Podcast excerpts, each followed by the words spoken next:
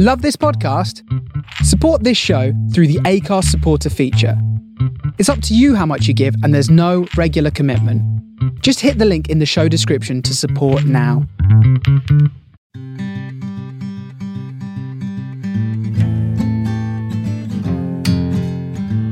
You're listening to Griefcast with me, Cariad Lloyd. How do we grieve for someone? How does it change and evolve as we get older?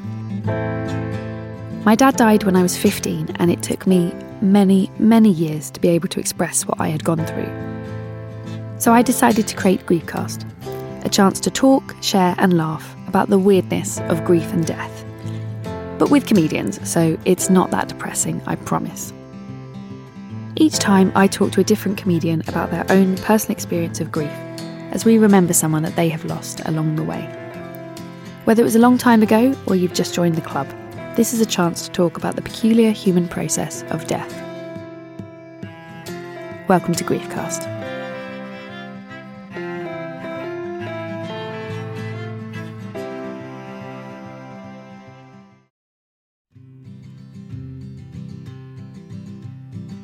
Hey Griefsters, I hope you're having an okay week. Um, I know I say that every week, but I do, I do genuinely mean it.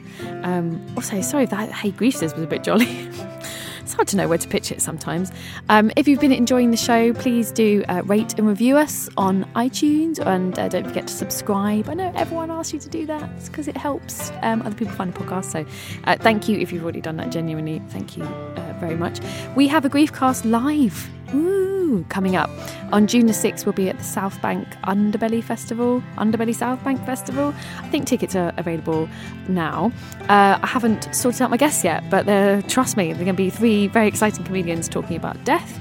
So uh, if you want to come to a live episode, um, make sure that you buy tickets because that's how you will come to see the live episode. This week I'm talking to Paul Mayhew Archer. You might not know that name, but you've definitely watched some of the comedy shows he's involved in. Uh, he's been a writer and a producer, commissioning editor. He famously co wrote The Vicar of Dibley. He worked on My Hero and Miranda. He also produced thousands of radio programmes from Weekending, I'm Sorry I Haven't a Clue. Um, if you've liked a comedy show, he's probably in some way been involved. Um, he's also started doing stand up very recently uh, since he was diagnosed with Parkinson's, and he has a show that is he's touring at the moment called Incurable Optimist. It's on at the Soho Theatre this week, but then it's also touring all over the UK. Um, so definitely check that out. Um, you will enjoy this chat with him very, very much. I, I guarantee it. And do go and see his show as well. Paul came in to talk to me about his mum, who died when he was in his early 20s.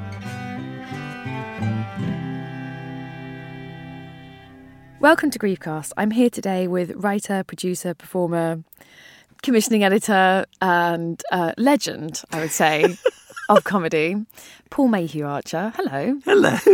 Um, you've worked on so many shows that it's almost it's almost pointless to list them all. Yes, don't bother. Yeah, because there's just so many. But um, you're probably best known for Vicar of Dibley. Yes. So you created Vicar of Dibley. no, I didn't create the Vicar of Dibley. I, I uh, co-wrote the Vicar co-wrote of Dibley. It, co-wrote yes. It, yeah. I was uh, I was working at Channel Four at the time. Oh wow. And helping to commission shows there, um, like Drop the Dead Donkey and, and Father Ted. Oh, I love the Drop the Dead glorious. Father Ted and Yeah. the glorious Drop the Dead Yeah. Donkey.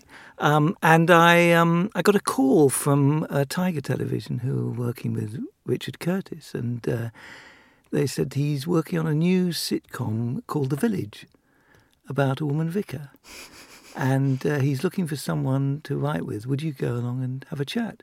So I thought they were.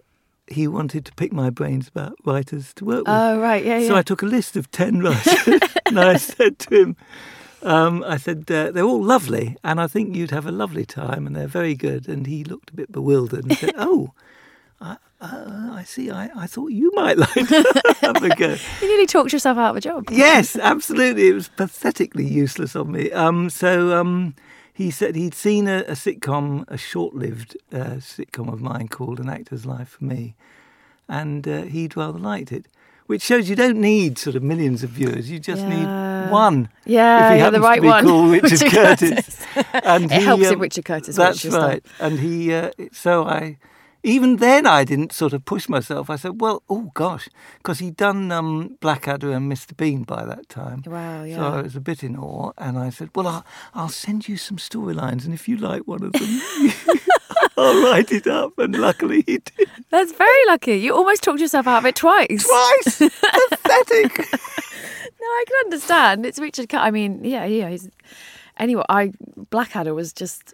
It's Well, it still was one of my absolute sublime. Sublime, yeah. It's almost perfect. and it? and uh, and then um, uh, we sort of worked on it. Uh, We did the first series, and I did some of the episodes in the first series. And then, of course, we were going to do a, we were doing a, an Easter special, and I rang him up to talk about it, and he said, um, "Can I ring you back in half an hour? It's just I've got this little movie that's opening in America, and I, they're going to tell me how it's done at the box office." And so he rang me back half an hour later to say, My little movie's number one at the. And from the moment of Four Weddings and a Funeral, it sort of, you know, just went stratospheric. So uh, so this was before Four Weddings. this was just before Just Four before, Weddings. wow. And then and then whenever I rang up, you know, um, was quite busy. I, would get Emma, or and she'd be saying, "Yes, it, it's just he's got um, uh, Dustin Hoffman in the kitchen with him at the moment, or or he's just on the phone." And then with with what with that and and um, uh, comic relief and make poverty history and everything, I saw his checklist of phone calls that he had to make one lunch hour while we were rehearsing, and it literally was ring Sting to confirm his appearance in the uh, comic relief Dibley special. Gordon Brown rang. Could you ring him back? This was Gordon Brown, Prime Minister, Oh my and the third one was um, uh, Bill Clinton would really appreciate a call. Oh my god. So, um, so I rang my wife just so I had someone to call, and she wasn't in. but it's just as valid. Everyone It's needs to make those calls. Absolutely valid. We've all yes, got our own calls to make. Some of us Bill Clinton, some of us not. That's Yes. that's fine. Exactly. Um, yeah, I mean, amazing series, Vicar of Dibley. But it's funny because I know your name because I'm a radio comedy geek. ah, And yeah, and like for me, if you listen to a lot of radio comedy, I don't know if there's many of us, but you collect the names of people. And I'd always, like, if I liked something, it would say at the end, produced by Paul Mayhew Archer. I think, oh, oh. And the first time I thought, oh, I like him. And the first time I met your son, who's also a comedy producer. I was a bit awestruck because I was like, he must be Paul Mayhew Archer's son. Like that. But I never told Simon that. I was excited. I was like, God, he was like, oh, I'm Simon Mayhew Archer. Because he was working on a radio show I did with Adam Riches. Ah, when, yes. When he was in radio, but of course now he has he does this country, the amazing this country for BBC Yes. Three. Um, but I knew him back when he was doing radio. Yes, well, I'm I'm actually uh, a little bit in awe of my son. Strangely, that's because nice. he he does wonderful things. Yeah, this Um, country is amazing. this country, but small scenes which you do with which I am uh, in, yes. is is a fantastic. I, I emailed him this morning just to say. I, I love small scenes. Oh. In fact, what I love about the things he does is that they're all like nothing else. yeah, that's true actually. and they're yeah. distinctive and small and and small scenes is, is wonderfully imaginative. Um, who are we remembering today, Paul? I'm particularly remembering my mum. Your mum. What was your mum's name? My mum's name was Muriel, Oh, Muriel. That's nice. and she was about I think she was 48 when she died. oh wow. How old were you? And I was 20, that's young. so that was 45 years ago. Wow. now. 40 yeah 46 years ago just. now. Yeah, yeah.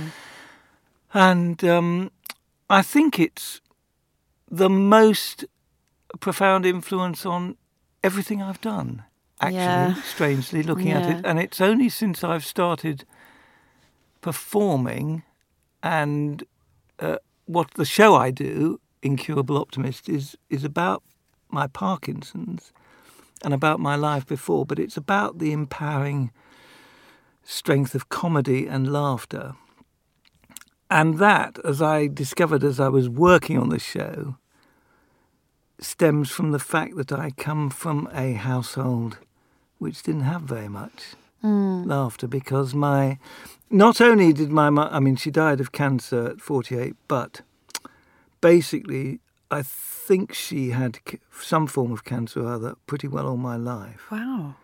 So she had breast cancer when I was very young, and she had a breast removed, and then she didn't really want to talk about cancer. She she refused to go to the doctor if there was any because she was so scared. Oh gosh.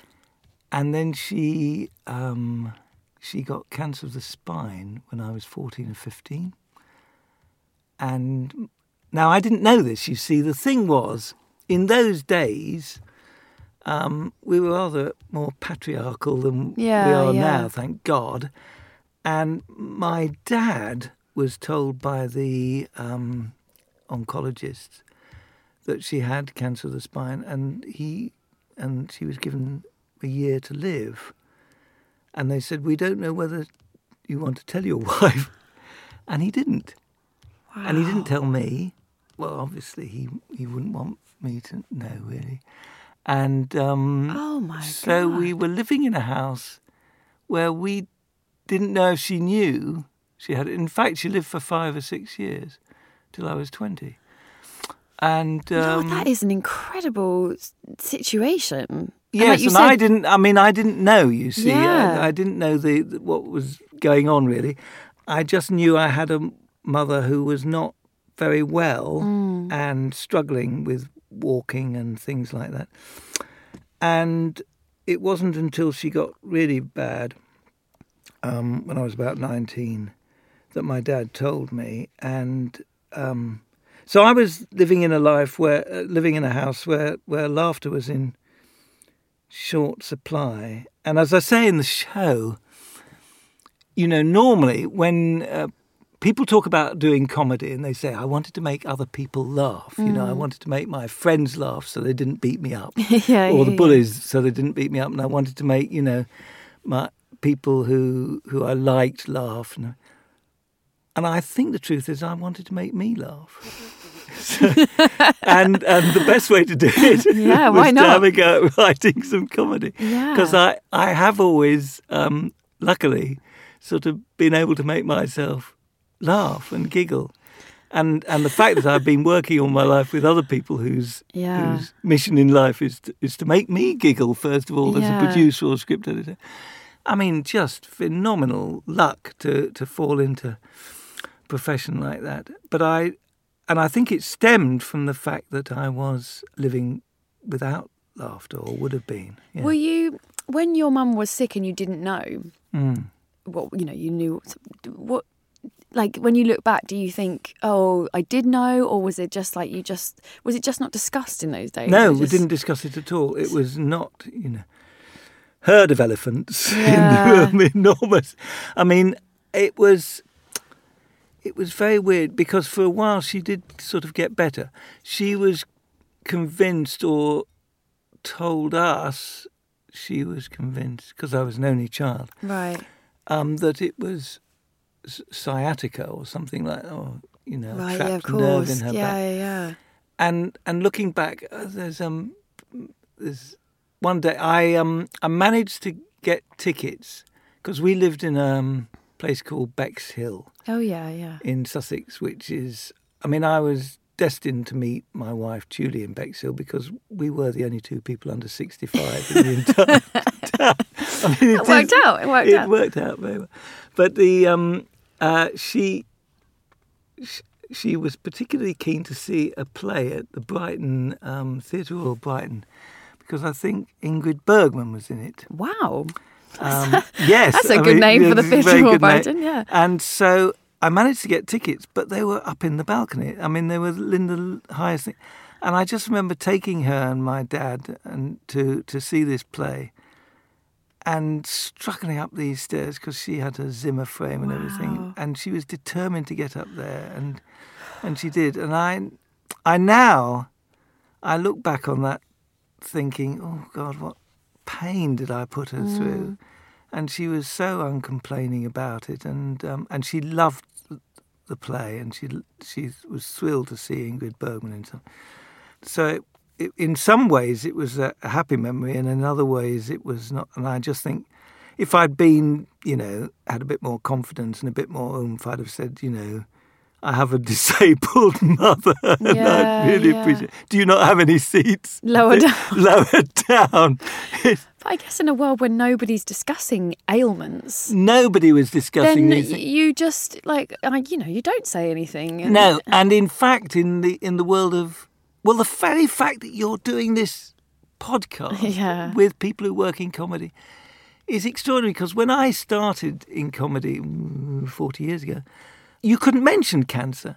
Wow. You literally could. If you if you mentioned cancer, you were seen to be making fun of it, Oh yeah, yeah, yeah. and it was exactly the opposite that you were trying to do. You're trying to address these things, and you're trying to address serious illness and and death, and one way of addressing it is through comedy. Yeah, because you you soften it. What is a very serious thing, and I often, when people haven't heard the show, sometimes they're a bit like, you know, are you uh, are you making light of people dying? I'm like, of course I'm not. And I always say the fact that people die is not funny, but what happens around them dying is often hilarious. It is absolutely hilarious, and there yeah. are always hilarious Yeah. things, and y- Always. and you've got to treasure the yeah, hilarious bit yes, because because there's the- so much rubbish. there's so much rubbish, and also you know the people who look after the people who are ill need that release of, Yeah. of laughter, and also with the person themselves, it's just possible that through the laughter and through the joking, you find a way of getting to a deeper conversation. Yeah, Because so often yeah. you start with jokes and laughs, and then that enables you to sort of break down barriers. I, I sort of write things occasionally, um, particularly for Christmas concerts, for Maggie's, the cancer support oh yeah, yeah. Because it seems to me that the atmosphere in the Maggie's centres is one which encourages laughter around. They, they, every Maggie's centre has to have a kitchen table around which people can gather and oh, That's chat nice. and laugh. Yeah. And, and they seem to, you know, there's a desire of people, you know, whether it's cancer or in my case, Parkinson's. I've been giving talks to groups of people with Parkinson's. There's a need and a desire for for laughter. Hmm. People want to laugh at their illness. It's Yeah. not you're not laughing at them. No, no, and you're not you're laughing, laughing at the thing the thing is that ha- is yeah is the stuff that comes with that thing yes. and i think you know especially when people are ill i mean this is you know one of the reasons i do the shows when my dad was sick it was the air was so heavy with illness and cancer that any break in that was like coming up for air you know it was like oh there's oxygen i remember what life used to be like and that's Yes. what laughter gives you this little like you know what this isn't everything this isn't how life will be forever there is there'll be other times that you laugh and i feel like laughter transports you into little like time travel it's like remember when you were happy you're Yes. like oh yeah i will be happy again this isn't everything yes. it's so important Well, the, in a way, the, the the wonderful thing about laughter is that it's something you share, mm. and it's something that brings Yes. us together. I, I think it's why um, I think it's why comedy is so loathed, or particular comedies are so loathed by people who do not get what's funny about Yeah, something. yeah. It's because um, oh yeah because you're excluded really aren't you're you are excluded. Comedy, it's all about belonging. Yeah. From our earliest sort of primitive roots as, as part of the, you know, the tribe, Yeah. we want to belong. And one way we can show we belong is by laughing at the same thing. But if you're surrounded by people who are laughing and you're not, my God, you hate. It's, it's why nobody ever says that that's the worst documentary I've ever seen. but all the time they're saying, this is the, worst yeah comedy I've ever seen simply because, you know, you'd think you'd committed some crime, but actually all you've done is failed to give them a laugh. It's I as though you've gone in and vomited over their children. They hate you so much. I mean, it's just ludicrous. I know. I often say, you know, and comedians often say this as well. Like when someone, when you watch a drama, if there's a new BBC drama, you know, people will go, "Oh, yeah, I watched the first episode. Yeah, it's okay." Yes. Like they're like, "Oh, this maybe the story didn't go." But if they watch a comedy, they go, "Oh." Awful. I hated it. I hate her. I hate him. It's not funny. And I think with the drama, no one they would almost say, "Oh well, I'm not a drama expert. And Yes. I don't watch that many dramas, or I didn't understand what it was really about." But comedy, they everyone feels like they have a degree in it, like Yes. because they because they laugh. Yes. they feel like, "Well, I have a degree in this. I can definitely have an opinion on it." And I've had people like stop me. I'm in ugh, I'm in one episode of the new Alan Partridge, and the, like, Oh, yes, no, I saw it. The first episode. yeah. Very good, yes. Well, it's such a for me an honour to be part of what I think is you know just one of my favourite comedies. Yeah. And you know, people with no comedy credentials at all just stop me and go, "Oh, I watched it. I didn't like the rest of it." like my mum's friend. I was like, "Oh," and you know, this is somebody who they don't work. They've never written a joke in their life, but No. they feel very confident, able to say, "I don't think Alan Partridge is funny." And you're like, "What? Why do you think your opinion on that matter?" I, I know. It's strange, isn't it? But, you're of course, it's- their opinion is their opinion, Yeah, and they're perfectly allowed. absolutely. And what we can't accept is that we all have different senses Yeah. of humour. Yeah. We all have one, but it's just It's a just different, thing. different. I mean, I remember, and people, even family, can be like that. I remember years and years ago telling my grandmother. Um, that I'd started working. I was starting to produce weekending, Oh, which wow. at the time was, Yeah. you know, a big thing for for a producer to be given weekending, the the topical, you know, satirical show of the week. And uh, my grandmother said, "Oh, right. Well, let me know when you're doing something interesting, and I'll listen out for it." Oh, thanks. thanks very much. Yeah, always there to put you in your place, aren't they? So your your mum was um your mum died when you were twenty. Were you were you there when she died? I was not. So I was in my first year at Cambridge, and it was the it was at the end of January. So I'd sort of gone back for my second term, but I remember the you know Christmas um, vacation very very difficult, and I I mean she was sort of bedridden, and I just remember the bed sores, and that was deeply painful painful. And I and I do remember that the um, I remember one night thinking I'd love to go. Well, I wouldn't love to go, but I something in me wanted to go and put a pillow over her head because mm. I just couldn't Watch the this- pain. Watch the pain. Yeah. it was so all encompassing and it was horrible. And so then I went back you know to university and and she died a couple of weeks later. And I and there was something funny around the time you mm. know beforehand because I remember I I proposed to my wife basically I asked her to marry me and she said yes and then I said, "Well, you better." It was one o'clock in the morning. I said, "Well, you better go home now, and um, I don't want you to disturb Mum or my grandparents or my dad in the house." So, um, so I pushed her out of the bedroom window. it was a bungalow. Oh, I see. Done. Deal sealed. Sealed. Signed the contract. that's- you better that's leave it. now. You yeah, better yeah. leave now. um, but we did it because we wanted to be able to tell Your my mum. Oh, so you got the chance to tell her. so we got the chance to tell her. But it's um, I I s- shut down emotionally. Mm. Well, it was very um, odd. I did I couldn't cry because I had this. I sort of decided not to be hurt Yeah. by these things, and it was um, years and years later. I was working on a show that I'd written, and I'd got very tired, and there was some sort of little problem with the script, which I couldn't quite solve, which was a little problem, Mm. but because of my state of mind and my uh, physical exhaustion and the fact that we were recording it the following Monday, as it were, became a huge problem. Do you know how you Mm. Yeah, magnify yes, things? yes. And and so I I went to see the uh, my producer rang me up. That's right, and I said I I'd gone home the previous night to fix this problem. And I rang up and I said, I can't actually come into work because I'm shaking so much. I can't actually drive at the moment. Wow. And she said, uh, What do you do to relax normally? And I said, Well, normally what I do to relax is write, but I don't think that's quite the answer at the moment. So she said, Go and see every film in Oxford.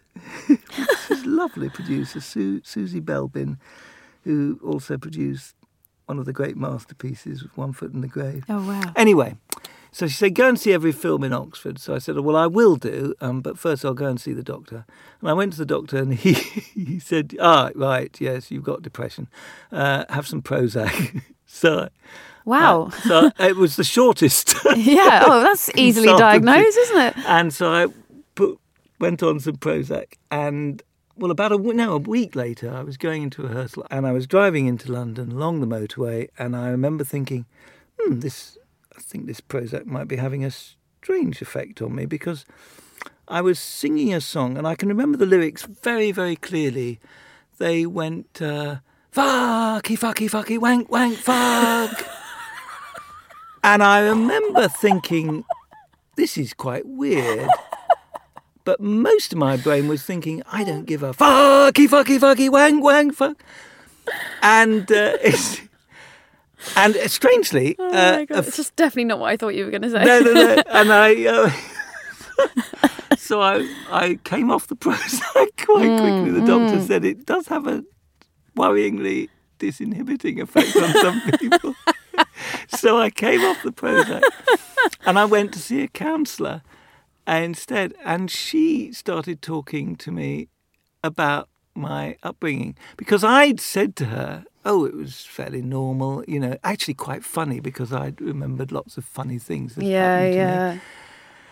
And I said uh, how I came from a quite a funny family, really, because my f- father was married to my wife's mother because he'd remarried. Oh, right. And he'd married my Julie's mum. I am married to my stepsister. I see. Wow. Simon is not only my son, but he's my nephew because he's the son of my stepsister. Oh my god. So, um, so I was talking about this mad family, and she said, "Ah, so your father married your wife's mother. So where was your mum?" And I, that got me started on my mum's death, and and I realised, and she said, "Well, you never really went through adolescence, did you?" And I said, "Ah, that's interesting." Uh, I suppose I didn't really, because somehow deep down I was aware throughout my teenage years I was very conforming and very controlled, and always have been really, because the last thing you can do when you've got someone ill in the house is to rock the boat even more. Yeah. Because there's enough, you know, Enough water being shipped on. in Yeah. as, it, as it were, anyway. So I, I used to joke with my dad. I used to say, "My God, I'm going to be hell when I go through puberty." Incidentally, I should say with the, um, the the the song I sang, I did about a year later go and I had to have a medical, um, just to be, you know, when you're working on a production, sometimes you have to have a medical just to make sure you're all right for insurance purposes. And I met the BBC doctor, and and I said I'd had this very brief bout of depression, and he said, and I told him about the song, and he said, "Do you know, I sing a song very like that." Um, and I sing it to the chimes of Big Ben. Fuck, fuck, fuck, fuck. Wank, wank, wank, wank. But he said, uh, but uh, amazingly, I don't need Prozac to do it. That's incredible. It's just extraordinary, isn't it? That is The incredible. people you meet who are in Perhaps positions of yeah. authority. Perhaps it's a thing in men in a certain age, Or and the I just don't know about the BBC. know. Yeah, we just don't know. It's yeah, that is that is incredible. but also, how I find that really, I find it interesting that he just said, "Oh, have Prozac," which I think I don't know now. I No. hope, I hope now someone would be like, "Well, before we just give you these drugs." No, four days after I was put on the Prozac, there was a documentary about it. Wow. And it said, one of the things it said was that it, it did unlock writer's block. Oh wow. You did begin to write much more. But what you wrote was complete bollocks. Oh no, that's that's that's like writer's Schrodinger's cat. It's just like, well, it will solve it, but everything will be shit. It's like, oh no. How not Schrodinger's? I'm sure it's the wrong example, but God, that's incredible. But also incredible that you sort of had a inverted commas bad reaction that you then end up in counselling because if you'd had a fine reaction, you might have stayed on it. Like, I suppose so, and then become it- addicted to it or whatever. I mean, I, I did. Um, I, I was I was quite reluctant to take it anyway, and I hated the sense of being out of control, Mm. as it were, because I've always been very self-contained. yeah. which I think again comes from the the Yeah. upbringing. I'm very bad at being out of control, and everyone I've spoken to who's lost a parent quite young, especially teenage years, Yes, I think it comes from that because your control got taken away from you yes, at a very a- point where you were supposed to be sort of wrestling it back and being like, I'm going to be who I want. yes. And the world went, no. that's right. So I think it then makes you quite me definitely quite uptight, quite anxious, and quite like, no, no, no, I'm going to be in control of things because the world is obviously not a safe place. So let's lock down, Yes. guys. So yeah, Yes. I've always, and I know antidepressants work for some people absolutely amazingly. They do. That's obviously brilliantly wonderful. But yeah, I think the movement to not hand them out so easily, I think, is obviously a good thing because they do have strong side effects. They do, Yeah. and I mean, I'm I'm now on lots of pills Yeah, yeah, for yeah. Parkinson's, so I'm aware that uh, you know, and they they do have effects on you. Luckily, I mean, I'm I'm okay with them, and I haven't had uh, terrible side effects because some of the the Parkinson's drugs can have serious side effects. They can lead to um, can lead to gambling addictions. Oh god. Oh yeah. behaviour. I heard about that on the radio. Yeah. Yes, and uh, they can lead to to hypersexuality. Wow. Um, my wife asked if I could start on those straight away, and and actually I, I did, and and they are fantastic. I have to say, we've had a lovely time. Mean, great. You know, that's what I mean. Like, if it's something, if you're going through something awful, there should always be benefits. There, There- should be there like, should be the plus well, side, and Yes, there has to be the plus side. and because with my mum there weren't any plus sides. This is the thing. I I am determined to find the plus sides all the time and keep laughing and keep talking about Yeah, it because yeah. it's actually um, it's it's very important to do so.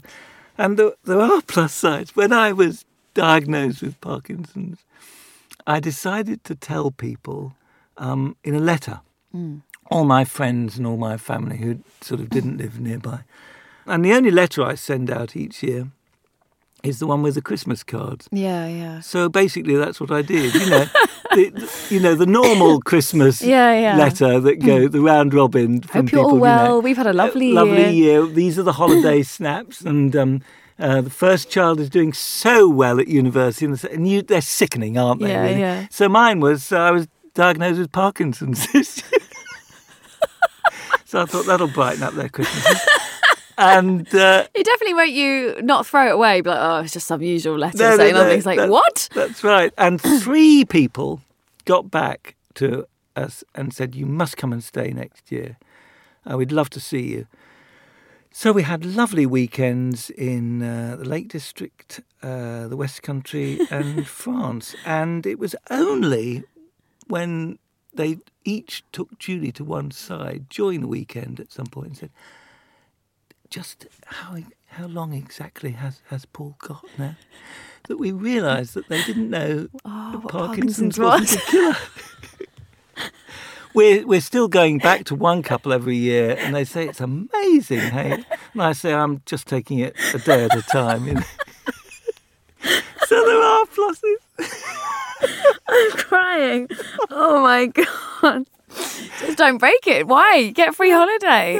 That's hilarious. Also, I think that's also interesting that they didn't say it to you. you No, know? like didn't no. say. So you could be like, oh, that's not what. So of course, if they're sort of whispering about it, what? Yeah. Well, they would, wouldn't they? Yeah, because yeah. they don't want to broach the the, They think the it's- topic. yeah, it's yeah, difficult. yeah.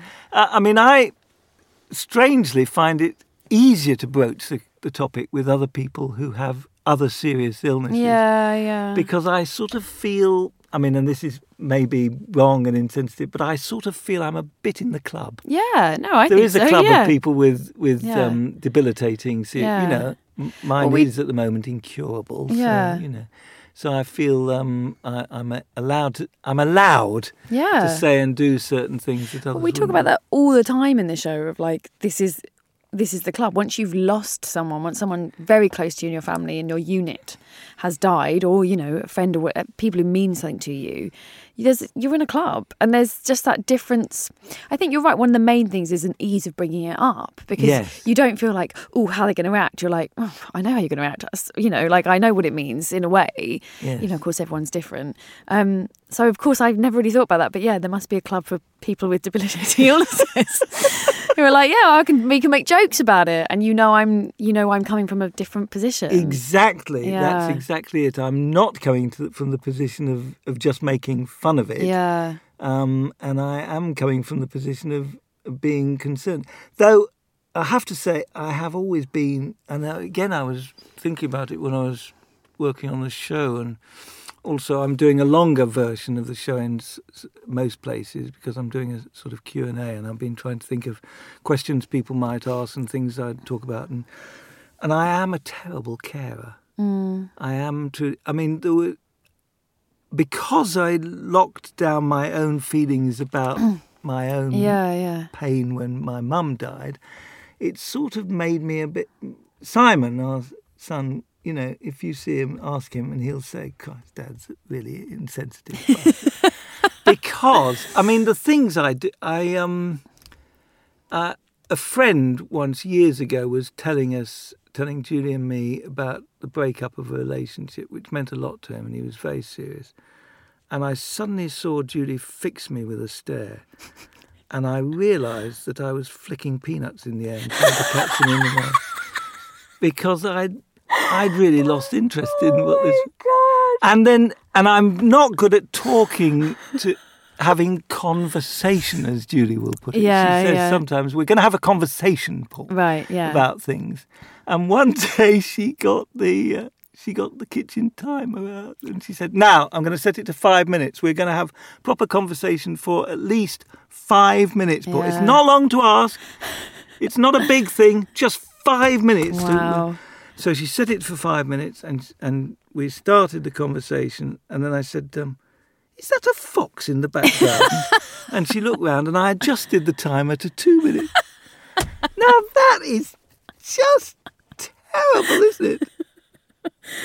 I mean, it comes from a place of just not wanting to get To serious. Well, to get serious. And do you think that comes because your mum was sick and everything was so serious Yes. that you just don't want to be? Sometimes I don't want to be there, Yeah. and and strangely, and I'm, I don't. My the the comedy about Parkinson's, and I'm if I think of jokes and everything, you would think that that would mean that you're wallowing in it. Yeah, You're- yeah. I'm thinking about it a lot, but in fact, it's the opposite. It's as though it's happening to someone else. Ah, yeah, And when, when I think of jokes about, you know, the things that happen with Parkinson's, and and when people say inappropriate things, I could get very cross. Mm. You know, when somebody there was a, a charity worker um, who said, "We want to uh, involve you in lots of fundraising, Paul. We want to get the most out of you while we still can." now you see, I could you. find that deeply offensive, but Yeah. actually, it's hilarious. Yeah. Because she meant it in the nicest, nice possible, way, but yeah, it's just in the those best in the best possible taste. It just comes out, you know. That, Yeah. And there was um, a, a neurologist who um, uh, had a wonderful way of delivering information like a roller coaster ride because he wanted to tell you how it was, Mm. but he didn't want to, you know, let you down too seriously. So it was.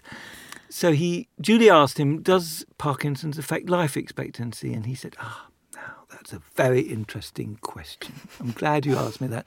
As though he was talking to a room of students Yeah, rather yeah. than someone with it. yeah, yeah. He said, uh, "Yes. Well, we used to think that it did affect life expectancy, but then about six years ago, we decided that it didn't."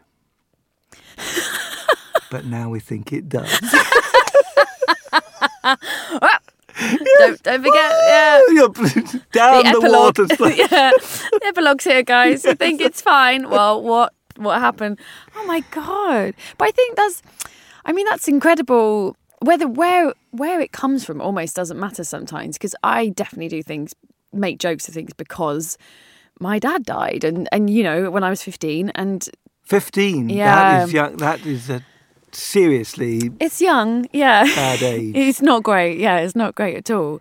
But I sometimes, like you said, the sort of benefits of it are you can laugh about things, and I do. I do think, even though my therapist is constantly saying to me, "Well, maybe we need to stay in the pain," because I'm the same. It's like try to make a joke of it, make a joke of it, Yes. and I think sometimes you can go too far the other way of constantly Yes. making jokes about. it. But I will argue for the the sort of the magic of having that ability Yeah. because it gets you through life. It gets you through those difficult times. Yeah. And it's a really good when things are really bad, like to survive, to make jokes to survive. I think the problem is in the long term, you have to then remember, oh, maybe I can stop making jokes briefly and have a conversation. Yes. but you sort of get locked into that making jokes, but for that sort of crisis point, it's invaluable, isn't it? It's absolutely crucial, and it's why you know if you talk to paramedics, yeah. people you know in in jobs where they're dealing with life and death, the the jokes they tell Yeah.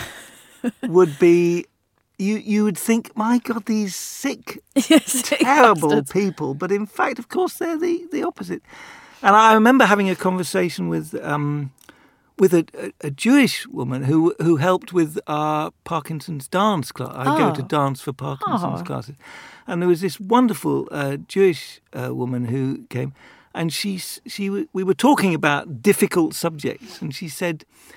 She said some of the jokes they tell, she tells with her friends about the, the, the appalling things that have happened to Jewish people Mm, yeah. is she said it would make you, you amazed and she said but it's our way Yeah. of coping and that's a similar way i suppose what mel brooks was doing in the producers Yeah, yeah. and it's how we we use comedy i've always said you know um, in terms of satire and comedy and things when i was working on sort of more daring pro- programs than the vicar of dibley things but i i always used to think you know there is no subject you cannot tackle Mm. as long as you tackle it in the in the right direction because there is there is a comic point that can be made about pretty well anything as long as you're very sure that the comic point is being made for a purpose That is Yeah. to to point to the truth or to point to the what's what's crucial about it And know. especially if it is, like you said, your story. I think Yes. that's the other thing. I feel when anyone's ever, not many people have, but if anyone's ever sort of said, well, this is in bad taste talking about it, I've said, you know, it's my dad. I will Yes. crack jokes about his death. like, Yes. that's mine. And, you know, I won't crack jokes about other people, you know, other people's Yes. tragedy. That's their job. It's like you own your grief. Mm. Did you ever speak to your dad about what happened? Um, a, a bit, not a lot. I mean, I I love my dad. Uh, he um, he died. What was it? Seven, 17 years ago. Um, he was he was a, he was a wonderful man. Very very uh, set in his ways. There was a right way of doing things and a wrong way. For example, he said to me, um, "I don't want to nag, Paul." Uh, which means I'm about to nag. yeah. But I, I really do think you should uh, wear a tie when you go to work. I said, well, if I if I'm doing a show and I'm Yeah. in front of the audience, I, I put a suit on. But if I'm just in the editing suite, I don't. But no, no, I'm not talking about being at the BBC in London, Paul.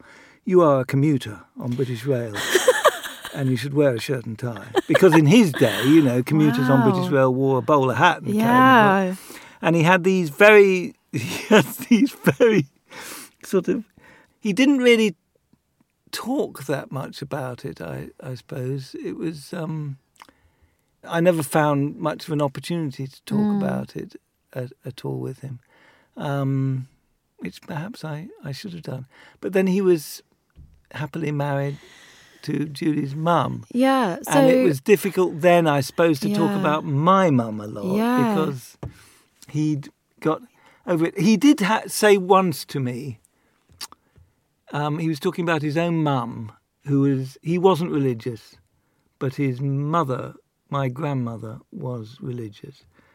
And he said to me, um, he said, uh, my mum has been saying I should believe in God now because although Muriel, your mum died, Paul. Uh, uh, God has brought me a second wife, Mm. and he said, and I, I can't accept that. I just don't think that it's as simple as that. Is fair enough. That's yeah, the way. and I thought that was very, you know, very powerful way of putting it. Really, um, he was hilarious in the way he had no sense of um, the impact of what he said on people. He would say things like. Um, I was perfectly reasonable. I mean, about the neighbour's garden, I was completely reasonable, completely calm about it. I just said, "Your garden's a bloody disgrace, mate. You need to sort it out." because he just, Perfectly reasonable. just had that, that that glorious way of being.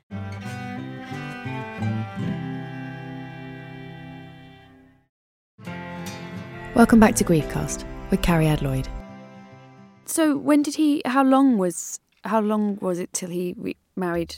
Did he? Sorry, Married my mu- Yes, your- my, his second my second Yeah, mum, as yeah, it were. Um. It was so we got married when uh, I was twenty one, very Yeah, young, yeah, because I, and maybe that's to do with my mum dying yeah, as well. Yeah, yeah. So I married in '75. Judy and I got married, and then they got married two years later. And is that how they met for you and Julie? They basically, I would be going round to Judy's house for, for Sunday lunch, and I would, and Judy's mum would say, "Does does your dad want to come round Sunday lunch?" So he used to come round occasionally, and then um, I'm, he he ran a shop. He owned a shop in in Bexhill, and Julie and I remember we used to chat about you know which customers might be, be potential partners for right. Yeah. little knowing that he was in fact meeting uh, Judy's mum at the cash and carry Wow. on his half day off, and then um, oh well, I, they're both they're both gone now, so I can tell you he- we you know when you when you um you go out to the cinema, parents go out to the cinema or to the theatre or something or for, to the pub, and they say to the son or daughter, uh, We're going out, do you want to come with us? And the son or daughter says, No, I've got some homework to do. And then as soon as they're gone, they get their boyfriend or girlfriend. yeah, yeah. So I said to my dad, we're, we're going out this evening. Do you want to come with us? No, no, I've got some stock taking to do in the shop. And when we came back, we couldn't open the front door. It was bolted. and we sort of s- stood back, and there was Judy's mum hurriedly closing the bedroom curtains. And that's how we found out. It was just fantastic. That's amazing. That's And- hilarious. And uh, so, you know, oh my god. I have to, you know, do comedy because I come from a complete sitcom family. I mean, That yeah, I was like, that is total sitcom behaviour. That is the thing you see in a sitcom. You think, well, that wouldn't happen. But yeah, no, you and then and then Judy's mum changed because we, I was an archer, Judy was Mayhew. We put our names together, Mm. and then um, Judy's mum, before they got married, and she moved in with my dad. Um, she changed her name from Mayhew to Archer. okay. So the registrar, uh, when we the four of us were there in Yeah. his little office, and he said, "Just need to just clarify a couple of things here, Mr. Archer. You're marrying Mrs. Archer, and your best man is Mr. Mayhew Archer, A- and Mrs. Archer, you're you're marrying Mr. Archer." And you're being given away by Mrs. Mayhew Archer.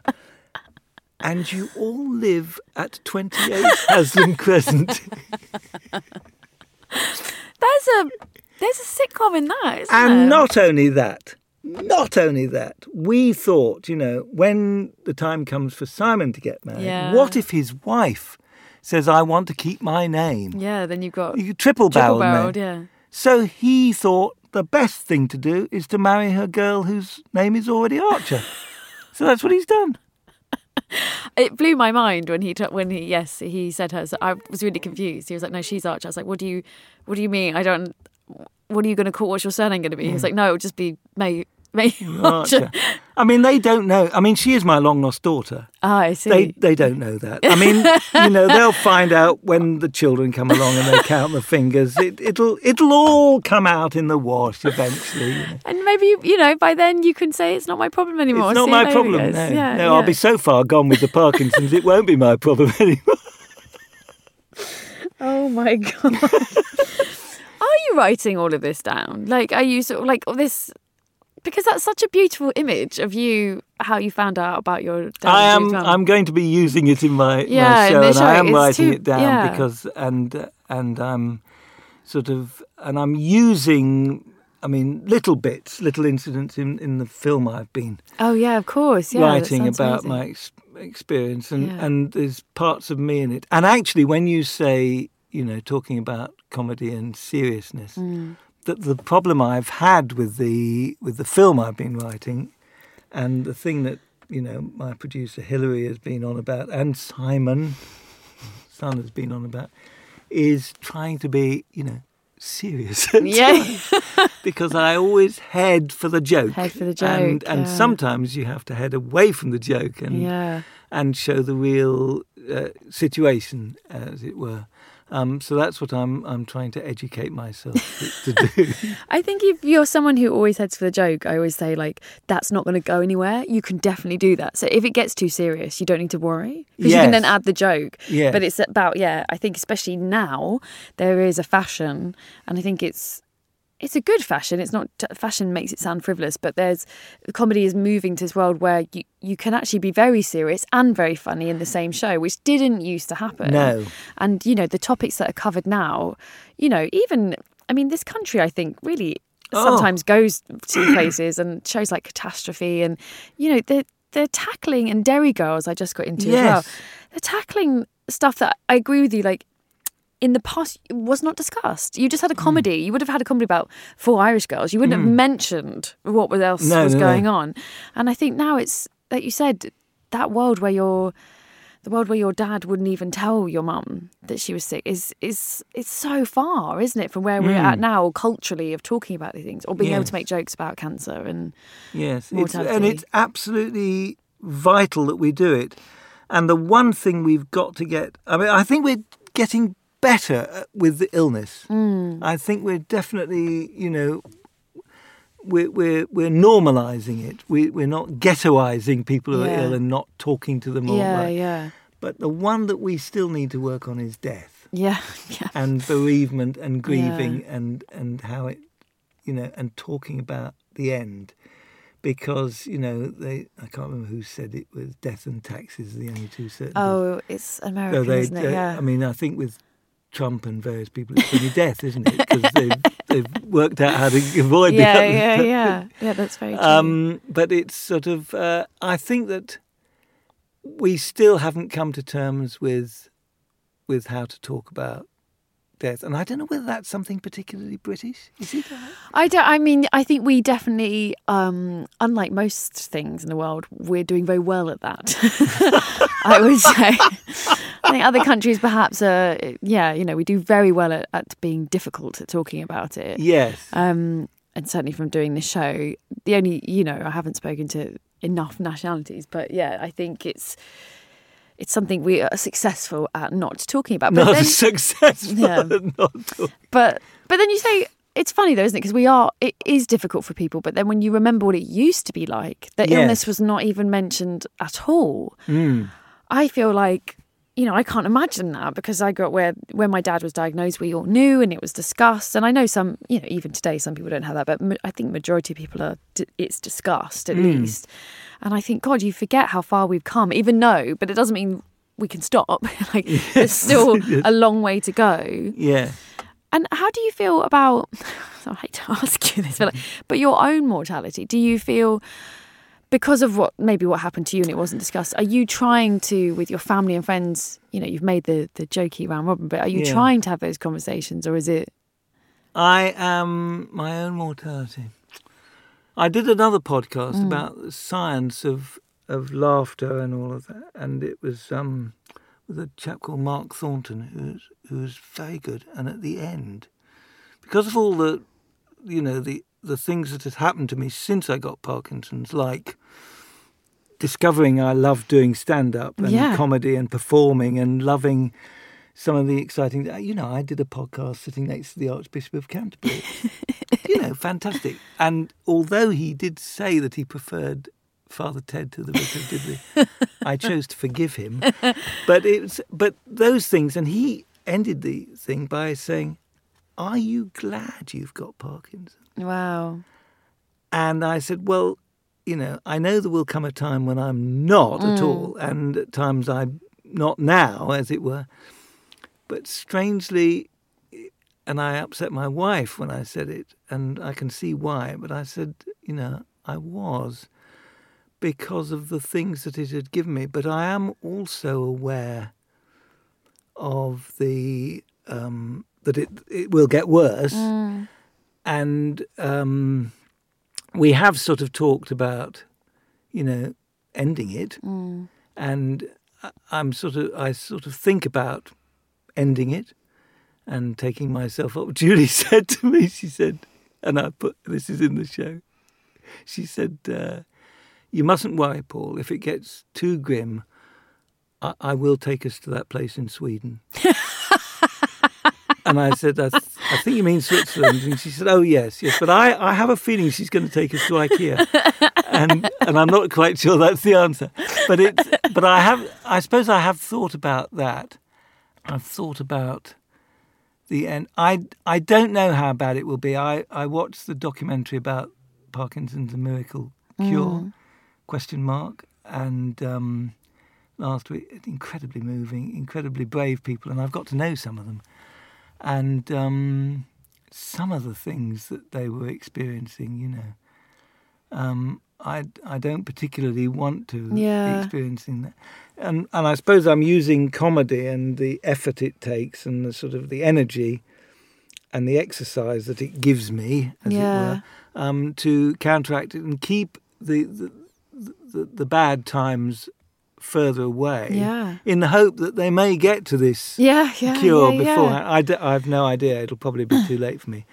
It is something I I think about. I think it's really interesting because we've we've talked about this a lot on the show. When I was um, when Robert Webb came on, and he was saying, you know, when you admit that a traumatic experience fundamentally changes you, and when you admit that there's positives to that, it's then you sort of then loop back in to go, oh, well, then am I glad that my dad died? And it, it's not that, it's not, but it's just, I think, I think it's really sort of honest to admit there's always good and bad to everything. Yes. Like even you know, brilliant things have sides that like, oh, that's a bit annoying. Yeah. And when my dad died, you know, obviously it was like you said, the most profound thing that ever happened to me. Mm. It's influenced everything. Clearly, here I am still talking about it. But I have tried to take positives from that, that it has made me appreciate things, it has made me more empathetic, it has made me understand the realities of the world. But that doesn't that doesn't mean if someone, you know, gave you a button, you'd be like, oh yeah, kill him earlier, I'll learn more. Like, you know what I mean? You don't feel like that. But you do have to admit that like you said, it's not like if somebody said, "Oh, here's all the choices. Do you want these things?" Yes. you would be like, "Oh, yes, I'll, I'll, take Parkinson's. Thank you very much." Like yeah. it's not, but it's well, the were sort of choice. Strangely, I mean, I could have. It was 50, I was fifty eight, so I could have said, "God, this is this is appalling." I was just slowing down, mm. ready to mm. enjoy my retirement and and settle down and go on lots of holidays. And bloody Parkinson's! It's not fair. On the other hand, it it has actually opened up opportunities for yeah. me that simply wouldn't have, have been there had I not had had Parkinson's. So, and also between getting an inkling that I'd got something wrong with me and discovering that I got Parkinson's, a friend of mine had a similar trouble with his arm not swinging or problems with his arm, and it turned out he had a brain tumor and he was dead a few months later. Wow. So, given the choice, you picked right. I picked, I picked the right one. I think you know, and and my, yeah. my one of my best friends, you know, Jeffrey Perkins, you know, his fifties, you know, literally keeled down one day, keeled over, and that was him gone. And it was, you know, um, so I'd I'd rather I had a long and lingering than just to go like that yeah, I think like, and I was on a panel at the weekend with um talking about death, and there was a, a lady um from the CoppaFeel charity, which is a breast cancer charity, called Kris, and she got terminal four breast cancer when she was very young, so in her early twenties. Ten years on, she's still here. You know, as, as the way the world, these things happen. And she was talking, you know, that she's very much accepted her death. She mm. knows it's coming. And she said something which just really got me because she said, you know, the she's come to terms with her death. She's written a funeral, pl- you know, or mm. not funeral plan. She doesn't want one, and she's talked to people. She's sort of done a lot of stuff, and she said, just because I got the terminal illness doesn't mean I'm going first. And I thought, God, that's so true. That it's very easy to look at the debilitating illness club and be like, oh oh dear, I hope that, and not realize that we're all in that club. That club is humanity. We're all going to yeah, die. Yes. It, you know, you maybe have more knowledge of what it might mm. be that will maybe take you when yeah. you have an illness, but it's not like I can sit over here and be like, well, I'm okay. Yeah. I'm going to live forever. It's A- not. and we do have an odd attitude because I do meet some people with Parkinson's, and you know, and they say "Oh, it's got it's got really bad recently, and I. I don't know how much longer I've got really, and I said, "Oh, I'm so sorry. How old are you?" I, I'm 88, and you think you've you've had a pretty good go. It seems to me. you know, I'm I'm 66. yeah, exactly. and Exactly. it's sort of you know, we let's get these things in In perspective. perspective. do you do you say that, Paul? Do you crack that open when they say that? I don't. and I possibly should. I, I don't know. Maybe it's maybe that's the Archbishop of Canterbury's job is to say, Maybe it is. You've done Yes, enough. Yes, that's right. "Oh, mm. Paul, thank you so much for coming to talk to me. It was a complete I've utter really delight. enjoyed it enormously. I'm very very glad. Thank you." Thank you. You can follow Paul on Twitter at Mayhew Archer. His show Incurable Optimist is playing at the Soho Theatre in London this week, but it, then it's touring. Do head to his website mayhew-archer.com for more information on where he's going and definitely go and see it. As you have learnt from this conversation, he is a brilliant, wonderful human being. You can follow us on Twitter and Instagram at The Griefcast, and you can email thegriefcast at gmail.com. The show was edited by Kate Holland with thanks to Whistledown Studios, and the music was provided by the Glue Ensemble. And remember, you are not alone.